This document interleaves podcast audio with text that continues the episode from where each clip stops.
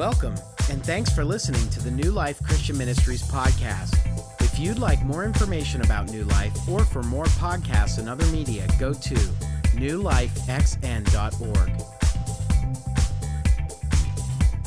Good morning. Welcome to New Life. Uh, if you're a first time guest with us here this morning, we are so excited uh, that you have come out and decided to join us this morning. Uh, we've prayed for you. Uh, we prepared for you. We got coffee ready for you this morning, cookies and, and donuts and such, and hospitality ready for you this morning. And, and really, at New Life on Sunday morning and Saturday night, if you're a first time guest here, uh, you are who we are thinking about when we're getting ready for service. Throughout the week, as we prepare our message, our mind is really bent upon you. And so we're just so excited uh, that you've decided to come out and join us. And we, we just really hope that you're enjoying your time with us this morning. If you don't know who I am, my name is Mark Lutz. I'm the director of student ministries, or one of the directors of student ministries here at New Life. Um, I work specifically with leadership development uh, and sixth, seventh, and eighth graders. So, willingly, um, I work with middle schoolers. Um, I work alongside uh, with another youth director here at New Life who does uh, youth worship and senior high ministry with ninth through 12th graders. His name is Alex DeRosa. We call him A Rod. And so I, am in, I'm in charge of working uh, with relevant student ministries here. And I'm just so privileged to get the opportunity to come and share with you this morning in what has been uh, just a really great series that we've been in uh, for the past three weeks. That we're getting the opportunity to wrap up this morning in this series called You Are Here.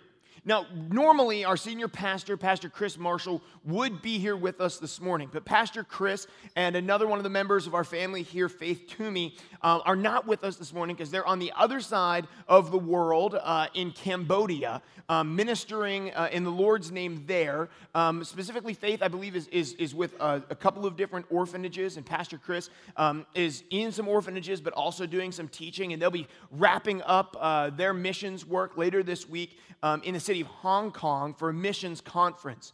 And as Pastor Chris is doing some visiting and some ministry work um, over there in Cambodia, he's been sending us um, just some really awesome stuff about what God has been doing and how God has been using him while he's in Cambodia, along with Faith, has been updating Facebook with some pictures and, and some things that she's been doing over there as she's exploring the idea and the, and the possibility because she feels God's called her into missions work and might possibly be going um, to live in, in Cambodia long term. And so she's over there to be exploring that option right now. So that's where Pastor Chris is um, today. So, for the past three weeks, we've been in this series um, called You Are Here, and we've been exploring something called the spiritual growth continuum. And in the spiritual growth continuum, Pastor Chris and Pastor Brad, and Pastor Brad is our worship arts pastor here. Uh, he was the guy up here playing the guitar and then ran our communion um, today, and so, uh, or served communion today. So, Pastor Chris, Pastor Brad have been taking us through something that we've been calling the spiritual growth continuum. And that comes to us from a book. Okay, so this book is a book that was researched by a church and it was taken from a large grouping of churches and people in churches. And so the book is called Move. And the point of the book was to examine the stages of spiritual growth and what it takes to have people move from one point to another and to grow spiritually. And then what is it that people in different stages of the spiritual journey, what do they look for from the church? What are some of their flaws? And what are some of the qualities of people who are in different spiritual stages? And the book Move broke those people down into four groups, hence why we have a four week series in this series called You Are Here. And so, in our very first week, Pastor Chris did a lot of jumping around down here on the stage as he talked about those who are called explorers. And uh, something that Pastor Brad talked a little bit about this morning was people who were exploring. And those are just people who you're not really sure who Jesus is. Um, you're not really sure. Maybe there is a God, maybe there isn't a God, uh, but you're just interested in figuring that out. So you're interested in maybe exploring uh, this whole God thing in general. So you're an explorer. And then the next week, Pastor Chris brought us another message where he began to talk about the next stage in spiritual growth, which is believers. And these are the people who've moved from exploring and they've said, okay, I'm now convinced that Jesus is the Savior of the world. I'm convinced of his story. I'm convinced of the Word of God, the Holy Word of God, the Bible. And so I've committed my life to Jesus as my Savior. I've allowed Jesus to enter my life to give me a new life and committed to him as being my savior. And so these this next category is called believers. And then just last week, Pastor Chris gave us, or Pastor Brad gave us a great sermon. Um, and actually, if you if you've missed any of these, you can you can check them out on our website at newlifexn.org. And if you check them out, you can actually watch all of these and some of our previous series if you want to catch any of that. But Pastor uh, Pastor Brad gave us a great message on the third category, which is disciples disciples of Jesus. And these are realistically people who've made a decision that Jesus is no longer just my Savior, but Jesus, Jesus is now also my Lord. Because the Bible does not describe Jesus just as a Savior, although it does describe him as a Savior, but it also describes him as a Lord. So, Savior meaning he saves us from sin and death, Lord meaning owner. And so, disciples are really hate taking this next step and saying, Jesus is the most important thing in my life. And so, what goes beyond that, right? What goes beyond that? Because I have to talk about the fourth category today. And what's unique about that is I work with sixth, seventh, and eighth graders.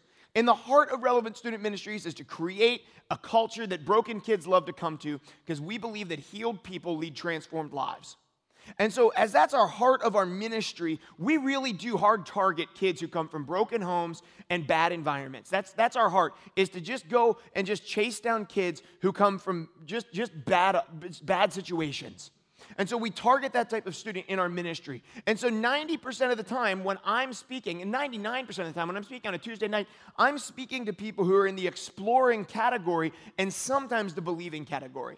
It's pretty rare for me to be targeting this over here because there's not a lot of sixth, seventh, and eighth graders who are really taking that jump into being spirit led believers of Jesus, which is the fourth category. A spirit led believer in Jesus, spirit led follower, rather, sorry, spirit led follower of Jesus. Spirit led follower of Jesus. So, what is this fourth category? What is the thing that defines it What's the thing that defines it between a disciple and someone who's this spirit led follower? What's the defining attribute between the two? And as we looked at this book move and I read the chapter on this, this fourth category, what I found that they said was the thing that defined the difference between a disciple of Jesus and a spirit led follower of Jesus was this one word, and this one word was surrender. Surrender. And this word surrender has everything to do with our take home point today.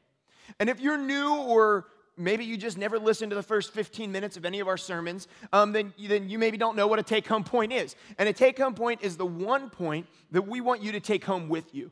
So it's the one thing that our message hinges upon. It's the one point that I'm going to make today. I don't make 20 point sermons, we make one point sermons here at New Life. And so as preachers, we try to just drive one point home. And our take home point for today, we're going to go ahead and pull it up on the screen, is simply this Spirit led followers live lives of surrender. Spirit led followers live lives of surrender. So, what's unique about this is that surrender, surrender is something that we just generally don't like to talk about in our culture, right? Maybe within the Christian culture occasionally. So, occasionally within Christian culture, we're okay with talking about surrender. But generally speaking, in the American culture, we're not okay with talking about the concept of surrender. And why is that? Because surrender often symbolizes weakness or cowardice, right? In fact, we immortalize uh, symbols like Custer's last stand and stories like that. It was symbols that people who never surrendered. We, we take stories of football teams who were the underdogs and won the championship, and we put them into movies so that they'll never be forgotten. We, we take life and we want to fight for the American dream or die trying. The concept of surrender is a concept that's associated with weakness and cowardice in our culture. And so the concept of surrender is something that's pretty foreign in counterculture. And so when we talk about the fact that the difference between someone who's a disciple of Jesus and someone who enters this fourth category, a spirit led follower of Jesus, is the subject of surrender it's sometimes hard to imagine that. And it's hard to imagine that because it goes against most of what our capitalist American culture would say is the correct thing to do. So, when I began thinking about this subject of surrender, and I read about that in this book, Move, I said that can't be true unless it's true from the Word of God and from the Bible. So I began to go to the Word of God, and I like looking for overarching themes from the Word of God. So I began to look at it and I began to say, where are there situations in which I seen God's people surrender? And, and I found them. I found them uh, all over the place. But there were two places that stuck out to me more than any others. And if you ever heard me preach, you know that I'm a storyteller.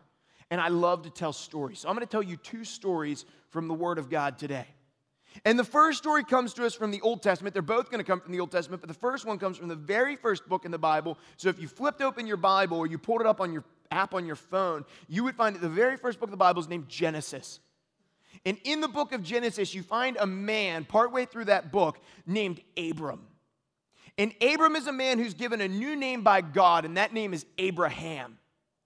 And so Abraham has this really intriguing life because Abraham's life consistently intersects with God's.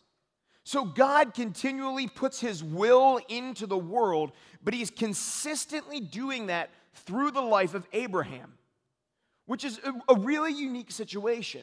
It doesn't appear, at least in the Word of God, that God is consistently interacting with any other group of people. He might be, but it doesn't come across in the Word of God that way. But it seems like He's consistently interacting with this one man, Abram, who was renamed Abraham, and his wife, who was renamed Sarah. And at one point, God gives him a promise and says to Abraham, Abraham, through you and Sarah, through your offspring, your children, I am going to create a great nation that cannot be counted, greater than the stars in the sky, the sand on the seashore. And they're going to be a blessing to all the world, to all the nations, to all people.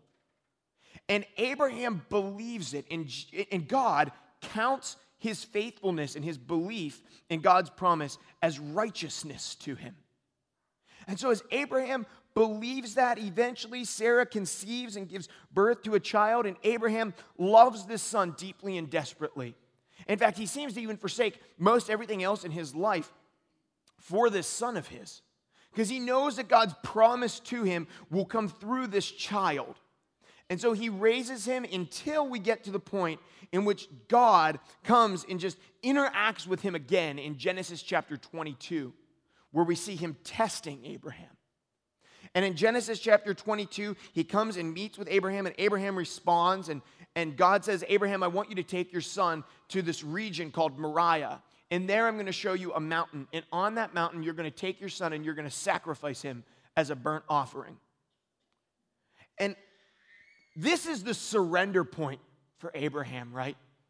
This is the surrender point for him because he has the choice right now and oftentimes it's the choice that I'm faced with in life. And maybe if you are a disciple of Jesus, that you're faced with as well. And that's the choice of, I didn't hear God right. Oh, that seems like that's just too unrealistic. That seems crazy. That's not a God thing for sure. That must I must have let that creep inside my brain all on my own. Or, or, you know, wow, man, I really misheard him. I'm to go back to him again until he says something different. Or just flat out, I heard him right and I'm just not going to do it. That's too high a cost. I won't surrender that. Oftentimes, as Christians, we don't want to be the type of people who just say no to God. We find like cute and fun ways to scoot around it and say, well, that's really not my calling. And oftentimes, that's really not my calling. Oftentimes, just, well, it's just not, it's, it's not how God has made me.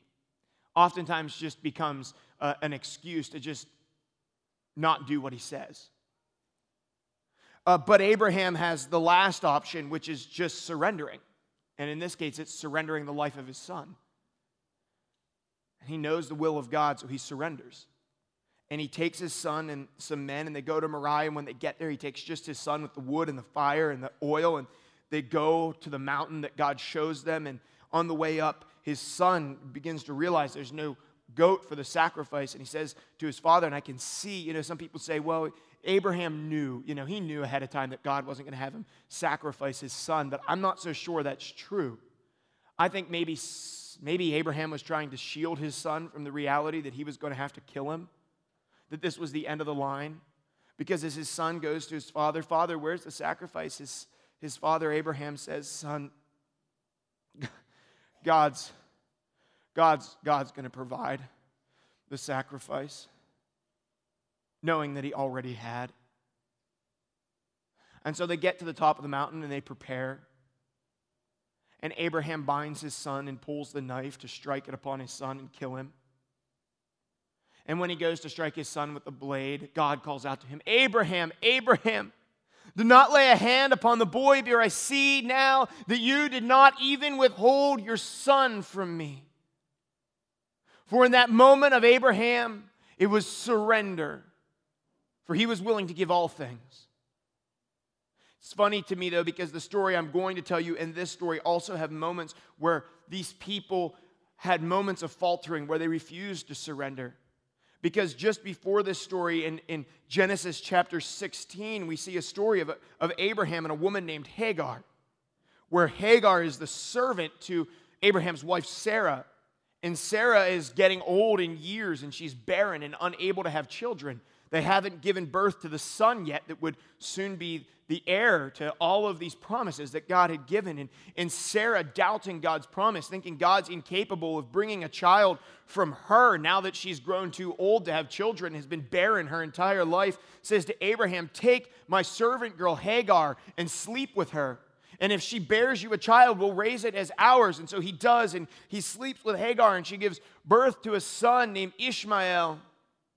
And it was in that moment of a lack of faith and a lack of surrender that Ishmael was brought into the world, and Abraham loves Ishmael as his own. But it's through the line of Ishmael that for years and years, hundreds of years, thousands of years afterwards, that Israel, the nation, struggles and fights against his descendants.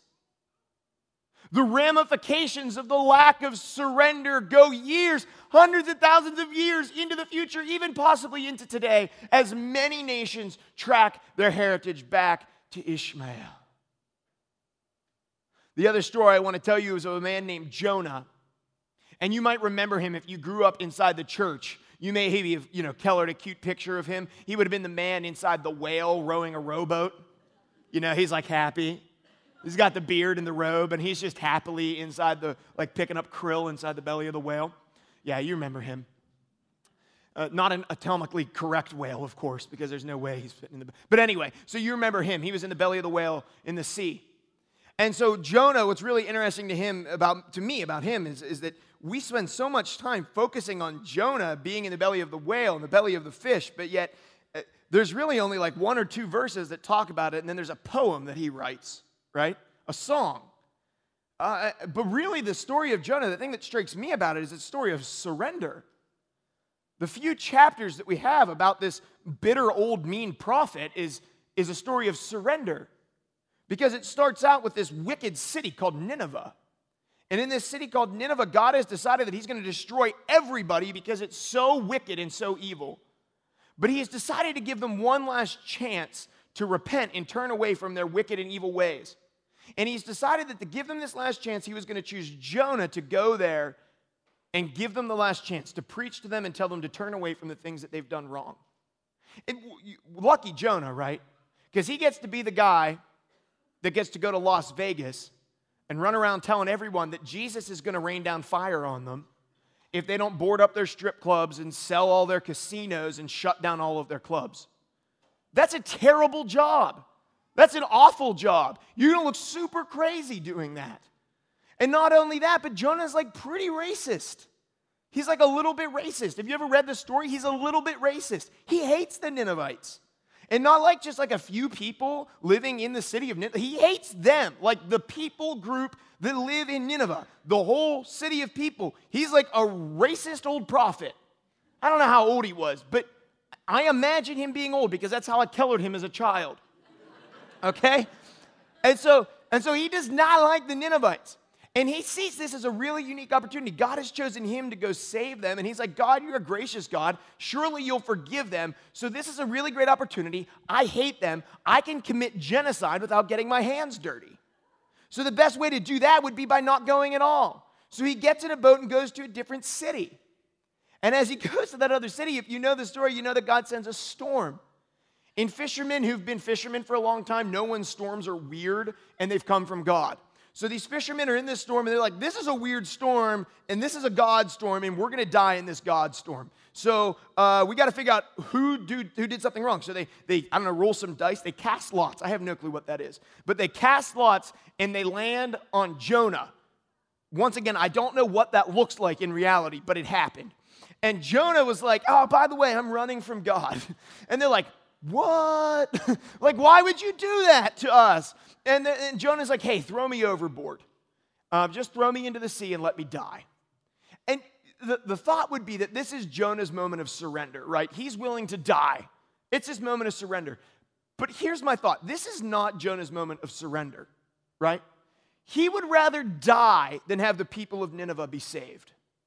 He would rather him, if he died and everybody else in Nineveh died, that'd be fine with him. He'd give that two thumbs up. But instead, they try to save Jonah and they can't. So they pick him up and toss him over the water, and God grabs him in the mouth of a fish, and he spends three days and three nights there. The fishermen are spared, the sea is calm, they praise Jonah's God. And in the belly of the fish, we see Jonah's moment of surrender because he writes these words, this story, right? This song. And at the end of the song, he says, God, let your will be done. It's only you that can save. It's only you that can save. Allow your will to be done. And in essence, he cries out to God and just says, Listen, if you can stop me in a storm and then swallow me in a fish, I guess I'm going to do whatever it is that you want me to do. I surrender to your will in my life. God spits him out on shore and he walks to Nineveh. He goes into their streets and begins to preaching, and a few days later, revival comes into the town, comes into the city, comes into their streets, and a people who were doomed to fire and to hell repent of their evil ways and their wickedness and turn back to God. And God spares an entire city full of people because of the surrender of one man. What's interesting to me about this concept of surrender when we look at these two stories is that it is not easy, and it evidently is not a one time thing. For these were both people who had surrendered and had also failed to surrender. And they're not the only stories like that. It's not just Old Testament stories. When I look at the New Testament, I see a whole group of people who called themselves Jesus' disciples who didn't even believe that Jesus was really the Son of God truly until after he had been resurrected and ascended into heaven. And then they would receive the Holy Spirit in Jerusalem in the book of Acts. I see a man named Paul who persecuted the church, refusing to surrender to Jesus until on the road to Damascus he encountered him, was thrown to the ground, and was blinded. I see a man who doubted, Thomas, who, who doubted and refused to believe that Jesus had been resurrected, despite what his friends had said, until he was able to take his fingers and put them in the holes in Jesus' hands and take his hand and put it in the hole inside of Jesus' side where the spear had been put while he was on the cross. I see the story of a man named Peter who, despite walking on water on the Sea of Galilee in the middle of the night, where he sunk and was grabbed by Jesus, who was also walking upon the water. Then, as Jesus is arrested after swearing that he would never leave him and never forsake him, would go and die with him. As Jesus is being tried and beaten, the Bible says, within eyesight of Peter, Peter denies even knowing him three times, and on the third time makes eye contact with Jesus himself. I see a people who have always struggled with surrender. I see a people who've always fought to surrender to the will of God in their lives. I see a people as human beings, followers of Jesus, those who desired to obey God, those who desired to be faithful, always struggling to obey the will of God in our lives and surrender to Him. The beautiful thing about this concept of surrender is that Paul, the Apostle Paul, gives us this gorgeous picture of what it looks like when the church gets this concept. And I love Ephesians chapter 4 for this reason. It's going to be up on the screen. It's Ephesians chapter 4, verses 11 through 16. I've preached on this passage quite a bit lately, actually, oddly enough. But this passage is amazing to me because it gives a glimpse and an image into what the church has the opportunity to be when people live as they should and when we surrender. It says this in verse 11 Now these are the gifts Christ gave to the church the apostles, the prophets, the evangelists, and the pastors and teachers. Notice it isn't money that he gives to the church. Notice it isn't buildings that he gives to the church, but it's people. It's these, it's these gifts, these prophets, apostles, evangelists, pastors, and teachers. Their responsibility is to equip God's people to do the work and build up the church. The responsibility isn't to be the church or to do the work of the church, but to equip the people, the body of Christ. This will continue until we come to such unity in the faith and knowledge of God's Son that we will be mature in the Lord, measuring up to the full and complete standard of Christ. Then we will no longer be immature like children. No, we will grow up. We won't be tossed and blown about by every wind of new teaching. We will not be influenced when people try to trick us with lies so clever they sound like the truth. We won't be deceived by the world. Instead, we will speak the truth in love, growing in every way more like Christ, who is Jesus, who is the head of the body, the church, that is us. He makes the whole body fit together perfectly as each part does its own special work. It helps the other parts grow so that the whole body is healthy and growing and full of love. Just before this passage in the book of Ephesians, right in Ephesians chapter 4, verses 1 through 10, Paul gets done talking about the fact that as a church, we must seek unity. And in order to seek unity, we must first seek surrender. And so when we seek to be surrendered in everything to Jesus first and surrendered to one another second, then we find unity in the church. And when we become unified as a church, something crazy happens, and that is that God gives us everything we need. Yes, it's all the financial and, and, and realistically all the worldly resources that we need to reach the world, but it's these uh, pastors, it's these teachers, it's these prophets, it's these apostles. It's these people that we need to build and make the church what it is. And why do we need them? Why do we need these people? Because it says we need these people so that people can come that are explorers to come to know Jesus and then devote their lives to Jesus and then to grow up to be like Jesus and then to surrender their lives to Jesus. And then through surrendering their lives to Jesus, the cycle continues so that more can come in and learn to know Jesus and become like Jesus and grow up to be and surrender their lives to Him. When people surrender their lives to Jesus, the church begins to become what it was meant to be. And Paul gives us a little glimpse into the beauty of what the bride of Jesus Christ has the opportunity to become when we surrender first and seek unity with each other. What an unbelievable image of what the church has the opportunity to become to raise people up so they're not blown about by all the winds of the world, where they seek Jesus first, where people can come to receive healing through him. What an incredible image of the church. And it's why this fourth category, these spirit led followers of Jesus, are so important because they have to be there. For the church to thrive, heck, for the church to exist, for this church to exist, they had to be there. It took spirit led followers of Jesus for this church to exist. For it took Nancy and Chris Marshall to be spirit led followers of Jesus and take moments of surrender to take a couple thousand dollars, which by that point meant by no means a church should be started, and to begin this church. Because when we are spirit led followers of Jesus, God gives us everything that we need to become his bride, the bride of Jesus Christ, the church. Now, each week, as we have been talking through these various stages of spiritual growth, we've also talked about the things that each stage in the spiritual growth continuum wants from the church itself. And so I just want to real quickly talk briefly about the things that the people in this last category, the spirit led followers of Jesus, want from the church. And they're these five things they want help in understanding the Bible in greater depth, they want help in developing a personal relationship with Jesus. They want church leaders who model and consistently reinforce how to grow spiritually. They want challenge to grow and take the next steps. They want encouragement to take personal responsibility for spiritual growth. Now, if you've been taking notes or paying attention, then you would know that last week when we talked about disciples of Jesus, these are the exact same five things in the exact same order. The only unique thing about the two categories is that the people who are in the spirit led followers of Jesus category want these exact same five things in the exact same five order more passionately than the people who are disciples of Jesus. They just want them in higher percentages. They want the exact same things. And it makes sense because both have given their lives and claim that Jesus is the most important thing in their life. They both want the same things from the church. They both want these five things.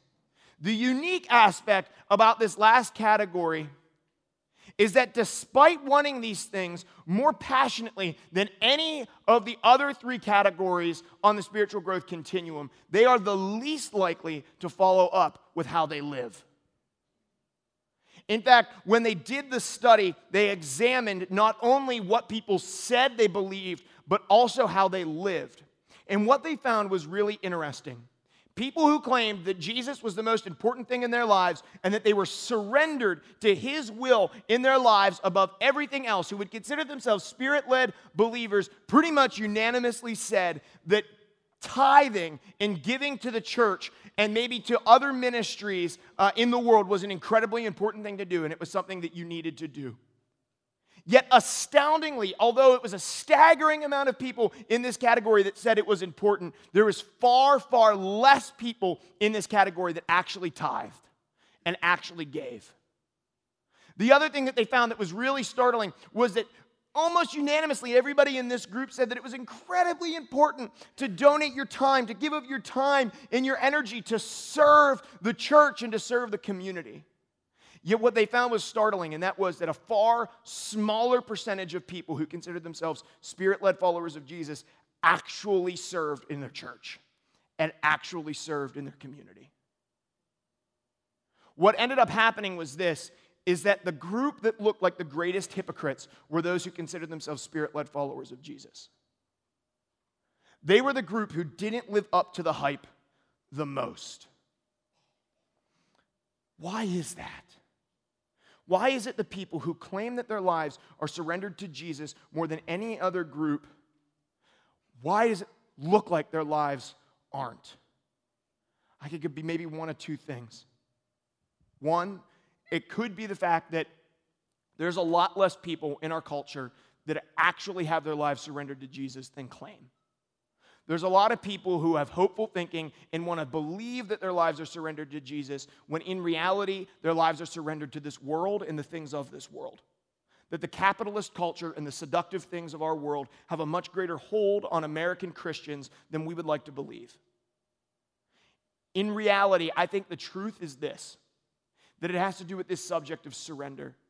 Because when I look at the apostles, the prophets, the people who knew Jesus himself, even, they struggle with this concept of surrender. And when I look at my own life as someone who wants to consider himself a spirit led follower of Jesus, I also struggle with it to surrender.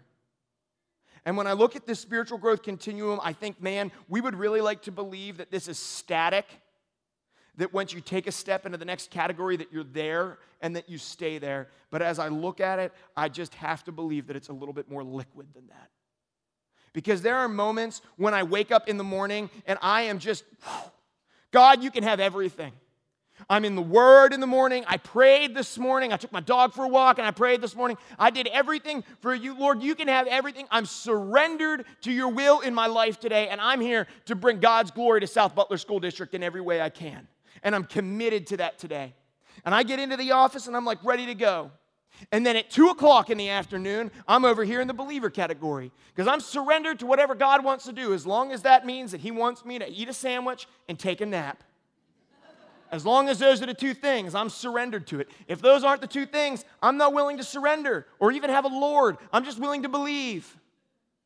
And there are days and, and, sometimes even weeks where I wake up and I would love to be surrendered to God, but the truth of the matter is, I'm too afraid of what He might ask of me.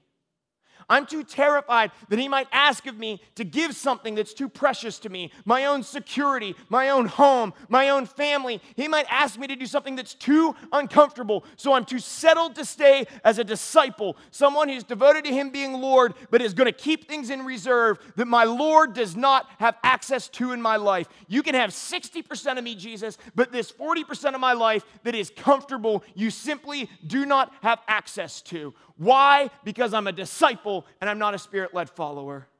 And I land here a lot. And then there are those moments, and it's usually after Tuesday night youth group that I find myself over here in the explorer category, and I'm just saying, Jesus, are you even there? That's because I hung out with sixth and seventh and eighth graders all night, by the way.